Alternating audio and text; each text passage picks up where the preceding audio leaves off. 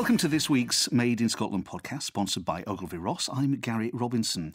This week's guest is Sundeep Salins. And uh, Sundeep, we normally get formal biographies for the show, um, uh, and I've got your biography on my Blackberry. So, if I may, just give a wee overview. Uh, born in India, Mm-hmm. Uh, live in Perth, here in Scotland, married with five kids, architect by profession, coffee business owner, keen cricketer. And finally, probably the most important uh, point of all, uh, partial to sticky toffee pudding. Absolutely. Um, um, I've discovered I'm diabetic, so I had a chance of loving life before I came to Scotland, you know, um, and discovered sticky toffee pudding. You're a, you're a man after my own heart. Um, l- let's talk about uh, your your early days. Okay. Um, so from your from your uh, biography you kindly sent, you talked about growing up in India. Can you tell me a little bit about that? Yeah, um, I grew up in central India. Um, uh, my, I'm youngest of four. My parents ran a medical charity uh, both were doctors. We worked in um, uh, leprosy and eye work was what they were involved with. Um, they were big into how do you serve a country and a nation.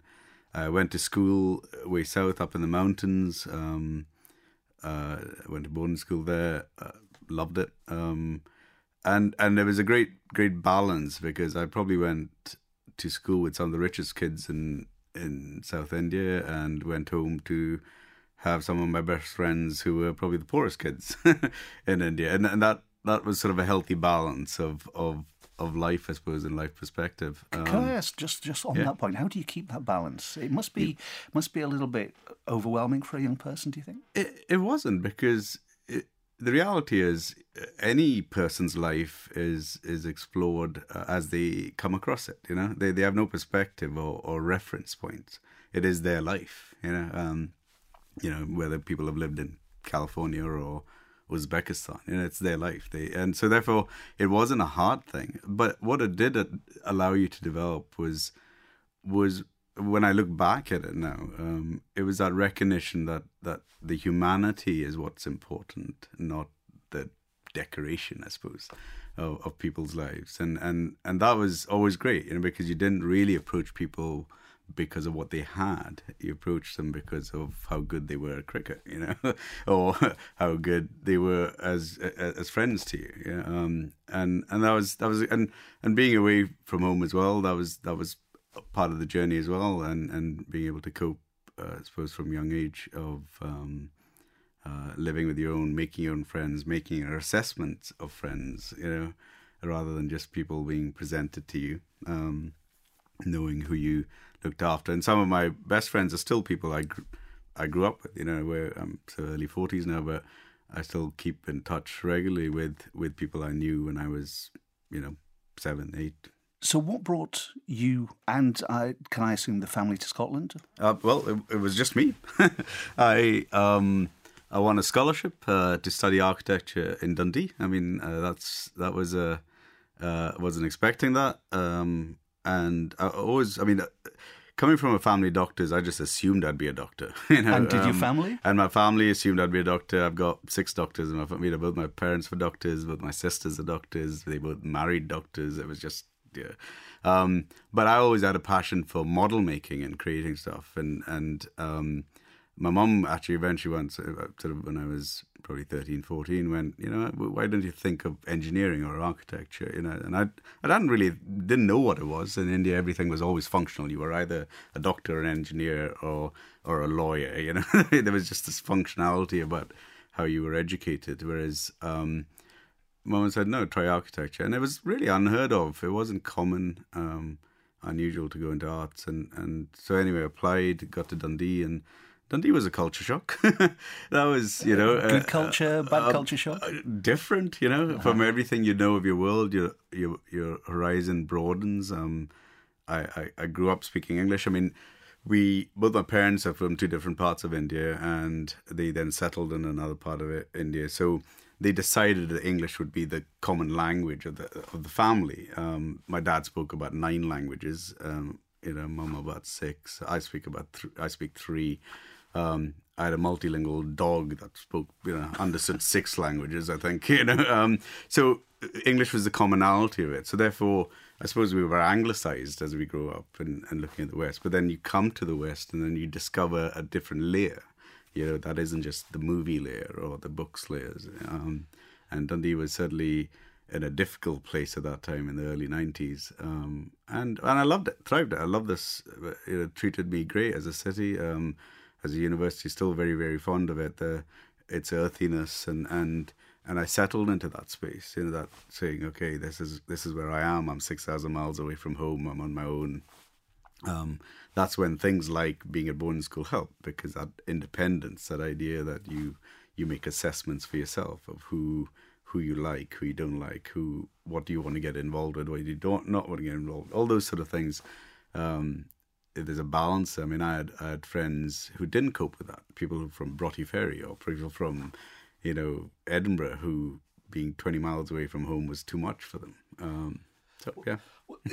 I want to take the because uh, I want to move the the, yeah. the the, podcast along. So I want to talk mm-hmm. about the transition from architecture to coffee shop. Yeah.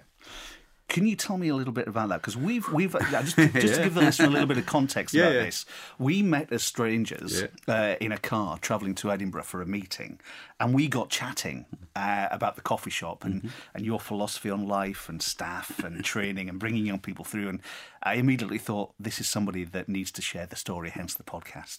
So, uh, so tell me a little bit about the coffee shop, how it came about, and where it's based. Yeah. Okay. Um, uh, the coffee shop's based in Perth. We have a second one in Paisley that we've opened now. we have been running for three years, just over three years. Um, and uh, that came, I mean, I, I, I studied architecture in Dundee, qualified as an architect, wanted to be an architect, worked as an architect, um, built a lot of, lot of stuff in the Dundee area, Perth area, moved to Perth. And um, I never, ever expected to be in coffee. it wasn't part of my, but I was involved in a lot of youth work and youth development um, through both the church I'm involved with and just my passion about about youth anyway. Just um, and we, we came to realize what we wanted to get. We we felt two things. Um, a bunch of me and my friends. One, we we didn't have a place we'd want to go to, like a coffee shop to hang out. Um, and therefore, we are like, what would that look like? But also, we wanted a space where, where, where people could engage um, both with each other. You know, this whole idea as pubs have been stripped out of our society, where is our communal spaces? Where is, uh, and these these all sort of fit into all the things that I'm probably passionate about. And um, we ended up with with coffee as one of the mechanisms of how do you create a, a communal hub in a town. And and the reality is, I never, this wasn't on my agenda at any point. And when I realized suddenly I'm doing architecture, I'm enjoying architecture, doing a lot of stuff there, to realize I've got to give that up and go, oh, I may be interested in something else was was a scary point. It wasn't it wasn't an easy decision, um, but it actually transpired as we as we developed the business that it, being an architect actually provided almost virtually all the skill sets I needed in another environment um, about creativity, starting a new business, running um, uh, project managing a, a, a thing from a blank canvas, um, people management, um, uh, aesthetic management, all that sort of so it transferred very easily. Uh, and now, so I'm in coffee, you know. Um, uh, what really interested me in our initial mm-hmm. conversation was was the people management, mm-hmm. and the one of the, the main themes going through this series mm-hmm. of Made in Scotland is about leadership, mm-hmm. and unless I picked you up incorrectly, I don't think I did. But uh, am I am I right in saying that everybody who works in your coffee shops gets the opportunity to run it? Uh, yes, I mean basically the the, the philosophy of, of, of the coffee shop is simply to create a, a, nurturing environment that allows people to become the best they can be is i mean i mean that sounds a bit glib but it's it's the reality is most places don't actually have that they have a process. They have a, a career path, or or uh, uh, or we tell people that you've got to go to college to learn more, and then when by learning more you become more skilled, and therefore you become more useful. But actually, what what what my my my view is that it's about releasing in people. Um, an ability for them to explore both their passions and their desires in, a, in in an area that that generates skill sets, not knowledge you know that allows so the coffee shop when we when anyone comes in we our youngest is probably if we take them from about 16 onwards, our our oldest is about 70. Um, and and what we're saying is come into a space and, and we will train you to either run or own one of these. Now, not everyone's going to be interested in coffee. The, the point isn't about owning a coffee shop. The point is that you'll be developed here. Skills will be developed here of of um, that you're not being asked to in most other places. That's the stepping up into uh, uh, you know um, being in charge of a shift even. You know for a 16 year old the earliest we find in most uh, professions is you're probably in your late 20s early 30s before you're managing anybody else. And by then you're pretty much either been there long enough or people think oh well you must be responsible. And and you're actually not skilled to do it. And that's why most management fails because no one really actually is either trained or secondly experienced in doing that and here we're saying no come in learn how to take on the idea that you are influencing other people, um, your both your behavior, your attitude, and and your expectation. Um, and it isn't age based. It isn't even experience based. It's it's about your attitude, um, and that's that's the environment we're trying to create in the coffee shop. Yeah. It's very interesting. I speak to quite a number of business people, as you can imagine, and uh, enlightened uh, business owners say exactly that, in mm. my view, which is do you know what? We can teach you the skills, but actually, teaching the attitude is something that you need to bring. Mm. So, regardless of age, you talked about employees being from 16 up to mm-hmm. 70. Um, what and you you touched on it slightly there, but you know what attributes of leadership are you looking for in these people? You know, it's leadership. Sometimes I, I think there's there's a misnomer. Um, leadership is sometimes seen as as one the guy up front, you know, the girl up front who is you know, uh, and lots of people respond. It's it's a scale thing. We we we subliminally place a scale on it. And my attitude is that leadership is about influence. It's about you are a leader if you are influencing even one other person. And and so it's not about influencing millions. You know, people sort of creating a scale of saying, oh, you know, Steve Jobs, etc., great, great influence in the world. You know, your mother was probably the greatest leader you met. You know, it's it's the ability in people to recognize that their behavior and their attitudes and their choices can not just affect them but affect others in a good way in a positive way in a direction um, sometimes it's negative you know because people are just poor poor leaders and, and therefore you're still influencing the people so uh, uh w- what i'm trying to get into people is saying you you make choices and in those choices you you factor in that others are involved in those choices. And and therefore if we're trying to get into a place it's not about most places tend to be objective driven and that's um, healthy.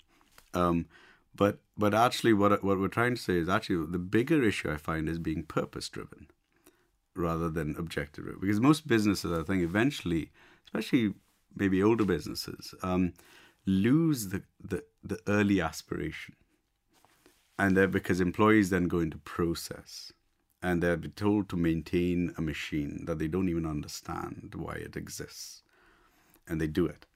So, do you think businesses and those individuals, individuals or those leaders, need to almost reinvent themselves? It, you know, it, I, sometimes sometimes that may be useful um, uh, to to reinvent, but I think it's more than that. I think if you create a culture that is looking to be intuitive and creating space for people to reapproach an issue they'll the things that are worth it they'll hang on to and the new things i mean it's it's interesting because even management if you think about it senior managers are what in their late 30s early 40s possibly um, and then going into their 50s they're holding on to ex- both experiences knowledge base and um, uh, uh, sort of uh, aspirations that are maybe about 20 years out of date and yet they're employing people with a huge resource base that is being untapped. And I'm not saying it has to be a youth issue. This is not about youth.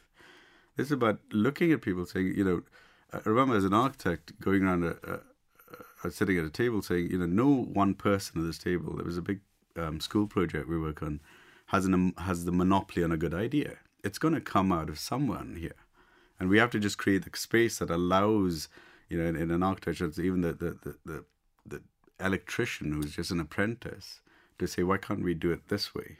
And that thought has to be have an ability to come into the mainstream and say, actually, yeah, that's doable. um, not someone saying, "No, I need to think of everything all the time." And I think we we we choke a lot of businesses because we're actually not tapping into what is sitting in front of us. You know, which is which is in the human resource, and and by creating an art and a culture of that, those ideas come out, and that's what we found even that that like my menu. I mean, I I was looking at the menu board recently. Um, there's the original menu that we we de- developed three years ago, and it's probably doubled in in its its additions. But the, the doubling has happened all from staff. Their suggestions. Their suggestions. You know, they're bringing they're seeing the world from different places and saying, "Hey, I saw this and whatever. Why didn't we try that?" So right now, it's leaving it up to them and saying, "Okay, we'll test it." You know, um, so. Good you know, I, I'm I'm I'm conscious that we've got yeah, half no, an hour, and you, you, know, I'd say to all my guests, let's keep I'm going. Talker, I'm sorry. Um, no, no, don't don't apologise at all. Um, Sundeep, we, we, we've talked there a little bit about your thoughts around leadership and the business. Mm-hmm. Um, I just want to go back to you as an individual now. Um, we're trying to get our guests to be honest, and mm-hmm. sometimes it can be a little bit raw as a mm-hmm. podcast. Um, but I think that's where the where some of the real learnings are. So, yeah. would you would you mind sharing an experience with us that took you to a dark place, and mm. and how did you battle it?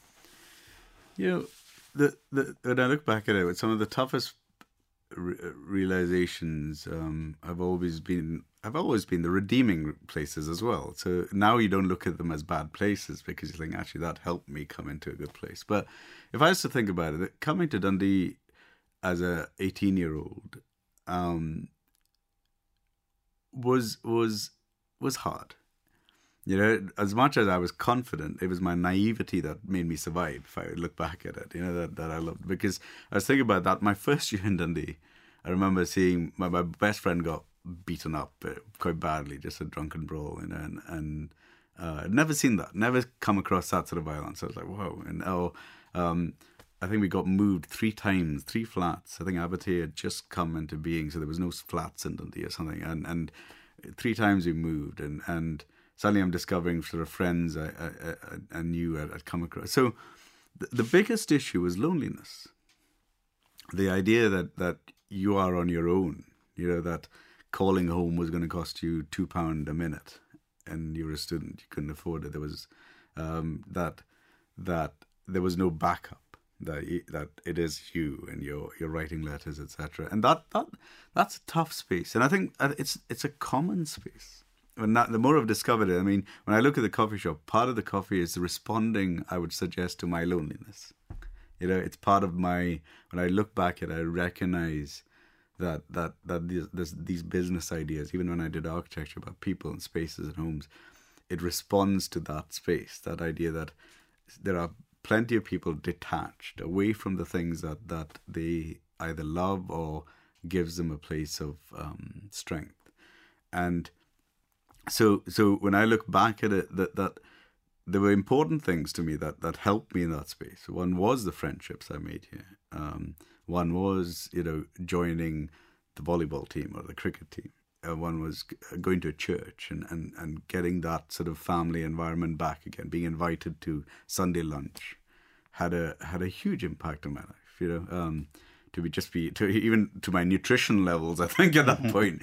Um, so loneliness is, is is a common theme when I look at you know what we're doing now, etc. And that's that's a dark space, and I think that's a dark space for a lot of people that that that when they when they're just left to themselves and by themselves, and some of it, well, most of it nowadays tends to be self-induced. I think um, just with way we communicate or not communicate, but um, we've also lost those places to to to re-engage. So I definitely say, I mean, my first year again, there was an earthquake in India, uh, quite a bad one, and I spent three days on the phone trying to find out if my family were alive, and it, you you realize then, you know, that wow, you are on your own, you know. Um, uh, my parents and but my, my, brothers and sisters were, were in this. It was thirty miles from the epicenter, and um, forty thousand people died, and you're like, and then three days later, you just suddenly get this little distorted voice from your dad saying, "Hey," you know, the call goes through, and you're like, you know, relief. Um, and yeah, so important marker, an important marker, definitely. Um, this idea of loneliness. Yeah.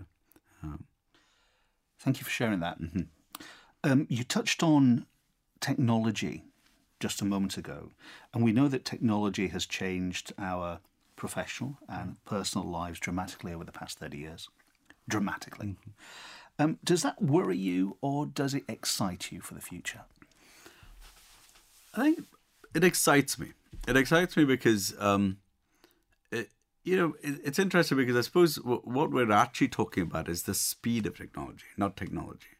I was in India two weeks ago at the surrealness of looking of going into a mud hut in a village that even Google Maps can doesn't doesn't identify, doesn't have a name on it.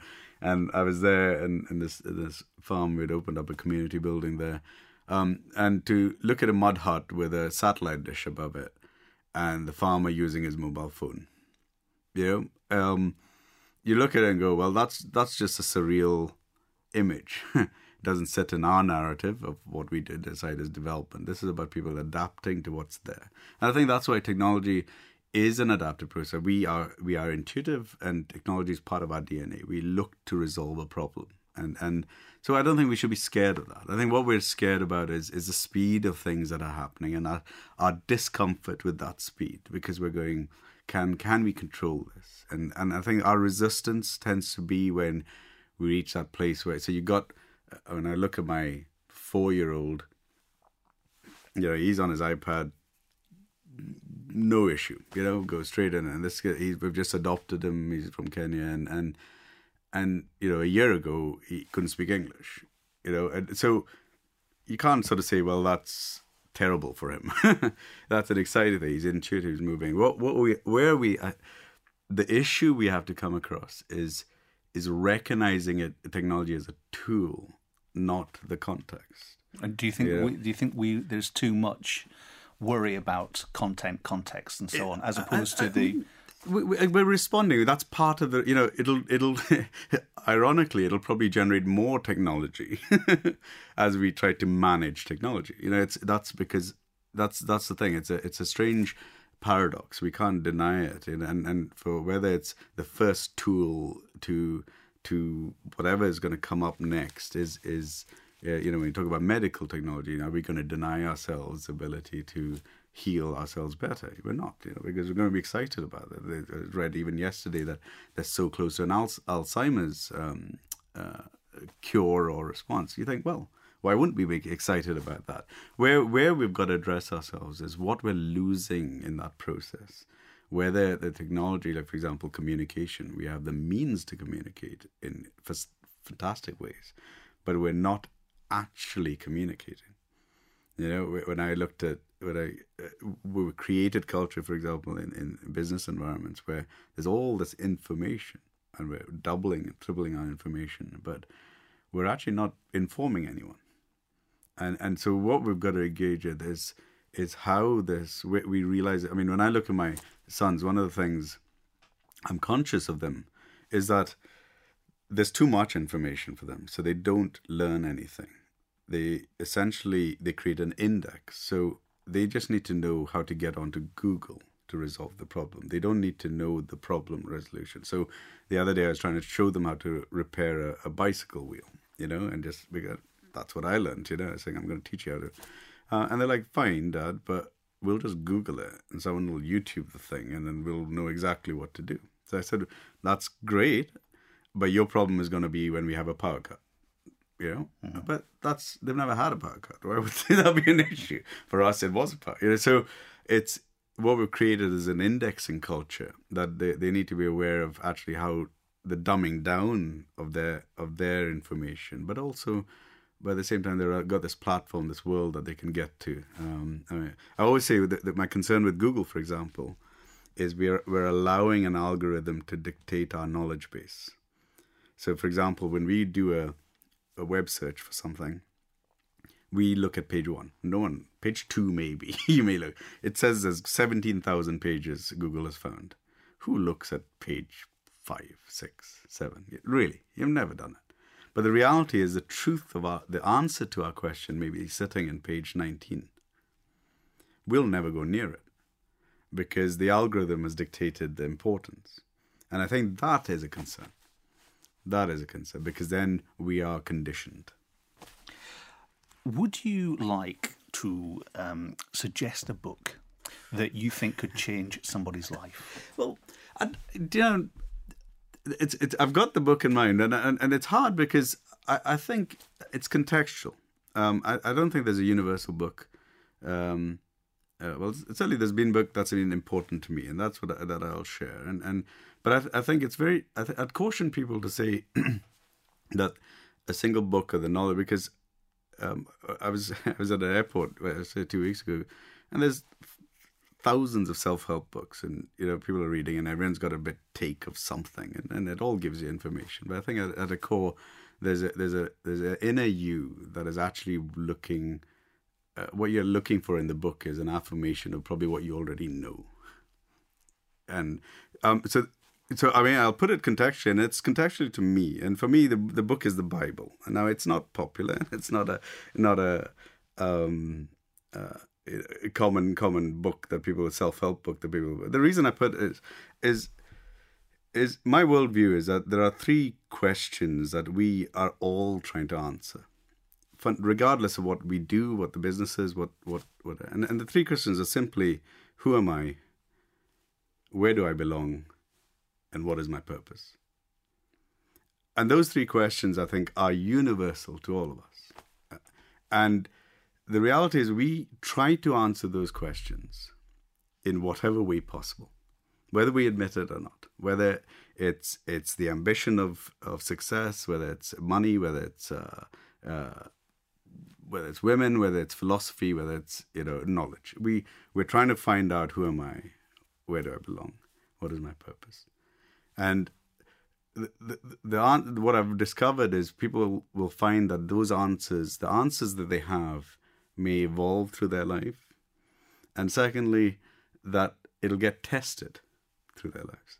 So people who place, for example, um, if they say my, my, my purpose is to whatever, earn a million dollars or whatever, when they've reached that point, they're going to have to test that question again they're gonna have to it's gonna need to be adjusted so that when you talk about book for me it's that idea that when i look at the bible it's it's my approach of saying who you know where am i and who am i and what are my purpose and and into that sits a lot of my aspirations um, so yeah it's not not a normal answer i'm sure two more questions uh-huh. before we get to your your song choice sundeep um, what would you like your legacy to be it, Do you know it? it it's a. I'd probably come about the other way, as in if people are saying, "What's my life motto?" I suppose, um, and I'm sharing it with my, my team because I asked them all about their life mottos. I said, "What's the one thing that you're where you would say you want your, your theme to be about?" And and mine is mine distills down to a very to simply this that that I want to leave the I want to leave the world better than I found it. And that's what it distills down to. When I look at all the things I do and the things I'm passionate about, that that I, I came across a world that that I was unhappy with, and I've tried to influence it to leave it better than I found it. So, so that that legacy I would hope is is what I would leave. You know that that something I've done, some place, some space we created, or um, and and you know the nice thing about architecture, for example, is that you actually have physical things you leave behind, and that's you know an obvious thing legacy. That's great. But actually, the greatest the greatest one is is about human wealth. Uh, we talked about this in the car. That that really we we talk about financial wealth, but that's that's a strange ambiguous marker. Um, human wealth is probably the biggest um, most valuable thing because you're leaving legacies in people's lives. You're leaving, you know, because they're being adjusted, and like talk about leadership and influence, they're being adjusted to see the world slightly differently. That that as their different views have come in, that you're able to direct people to say, actually, factor this in. How do you respond to this issue? Um, and if I if I have managed to do that, whether it's one person or ten, then I'd be a content man. And what about Scotland? What what do you love about this country and, and the people? Everything.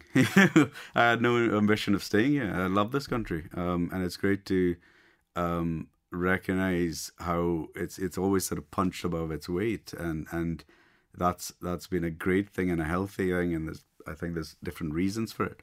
Um, if I'm cautious about Scotland, it's it's the idea that Scots have this sort of glass ceiling to their ambition, and it's I don't know, I don't know why that is. It just it seems to be this this um, place that people appreciate success, um, but there's always a layer. You know, once you reach a point, then they don't appreciate it anymore, and and I think that's unfortunate, and I think it's part of why Scots have done round extremely well around the world. You know, once they've been released into a place where there was no ceiling, uh, they've thrived and they've got a great legacy they leave behind. Whereas in this country they don't, you know. And I um and I don't know whether it's because the the, the ones who weren't ambitious stayed. uh, that's harsh, but but what I love about this country is it's it's there. The opportunities are there. You've got you've got a small country. You got you got um, a really strong identity really strong identity, which is which is um, people people are passionate about, mm. um, and and in that identity um, lies lies all this sort of resource and ambition that that um, I love the fact that yesterday I was speaking to a chocolatier from from the borders who came into the coffee shop, and I'm like, and and they do stuff for I think British Airways or something, and and it's like, how cool is that? Just just that scale. It's not about this. You don't have to be Apple. You don't have to be ridiculous. You don't have to be China. You know, um, you just have to be relevant. and and I talk about relevance a lot in in, in the business about saying, you know, do it well, do it, influence the world and whatever the product is, and and uh, um, and and that in you know, when I look at DC, I read Beano comics in India. I read Buster and all those things, and I'm thinking that's that came out of this little town, you know, and and that's that's something to be proud of, but also not something to hang on to. There's another. I think there's another generation and a wave to come yet, um, and it may be. it may be foreigners like me, um, but I'm I'm uh, assimilated. You know, my my um, uh, uh, I've I've committed my life to this country, so so that you know I'm I'm proud of it. Yeah. Sundeep Salins, it's been an absolute pleasure speaking to you for the past half an hour or so. Um, this is the part of the programme when we ask you to talk about this. I suppose it's a little bit like the book. it's like, where do we start? You know, book music.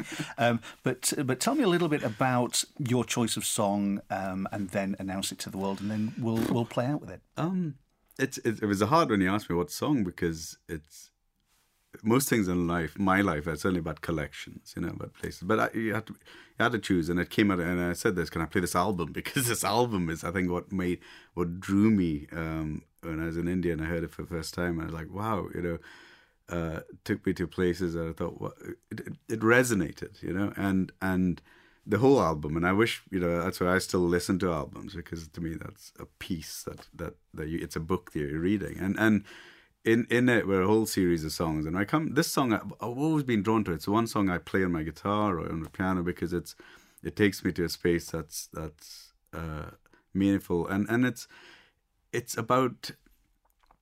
It, I mean, it's, it's it's a very melancholy song, um, but it's about about choices, you know, and and I think that's where it takes me. It takes me about about this idea, this this person he's writing about, you know, struggling. I think it's drug addiction that they're struggling with in the song, but but it's about why, what their choices. Um, and there's a line in it. It says, "Sweet the sin, bitter the taste it leaves in my mouth." You know, there's a that's a beautiful. It always draws me to it about the consequences of our choices and, and the redemption that we seek in that. And and so yeah, so that's why I love the song, and it it just brings me to a good, a rich space every time I listen to it. Yeah, and and like I said, I've, I've got it on tape. That's how old it is. well, I'll let you. I'll let you do the uh, the the old radio DJ announcing, and uh, you can announce the song. Well, from the album Joshua Tree by U2, um, the song is "Running to Stand Still."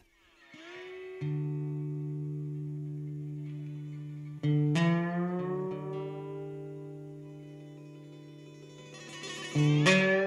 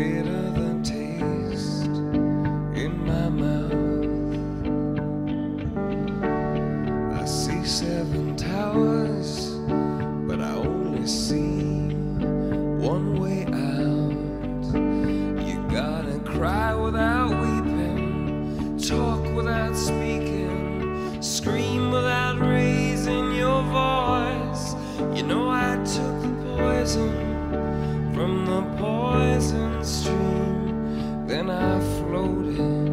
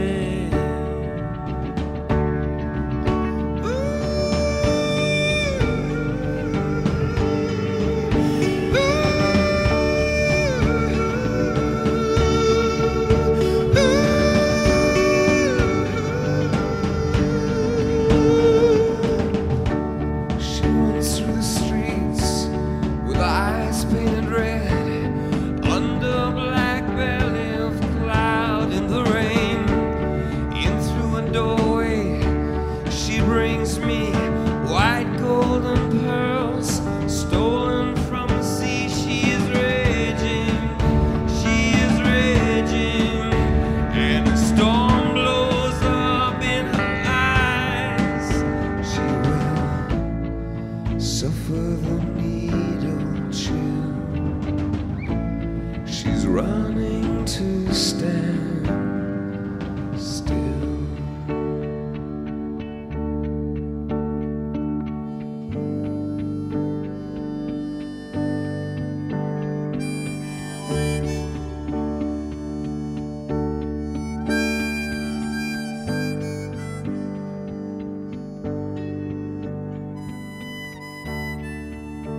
in Scotland podcast, sponsored by Ogilvie Ross, was produced by Chris Kidd for Godine Studios and GRC.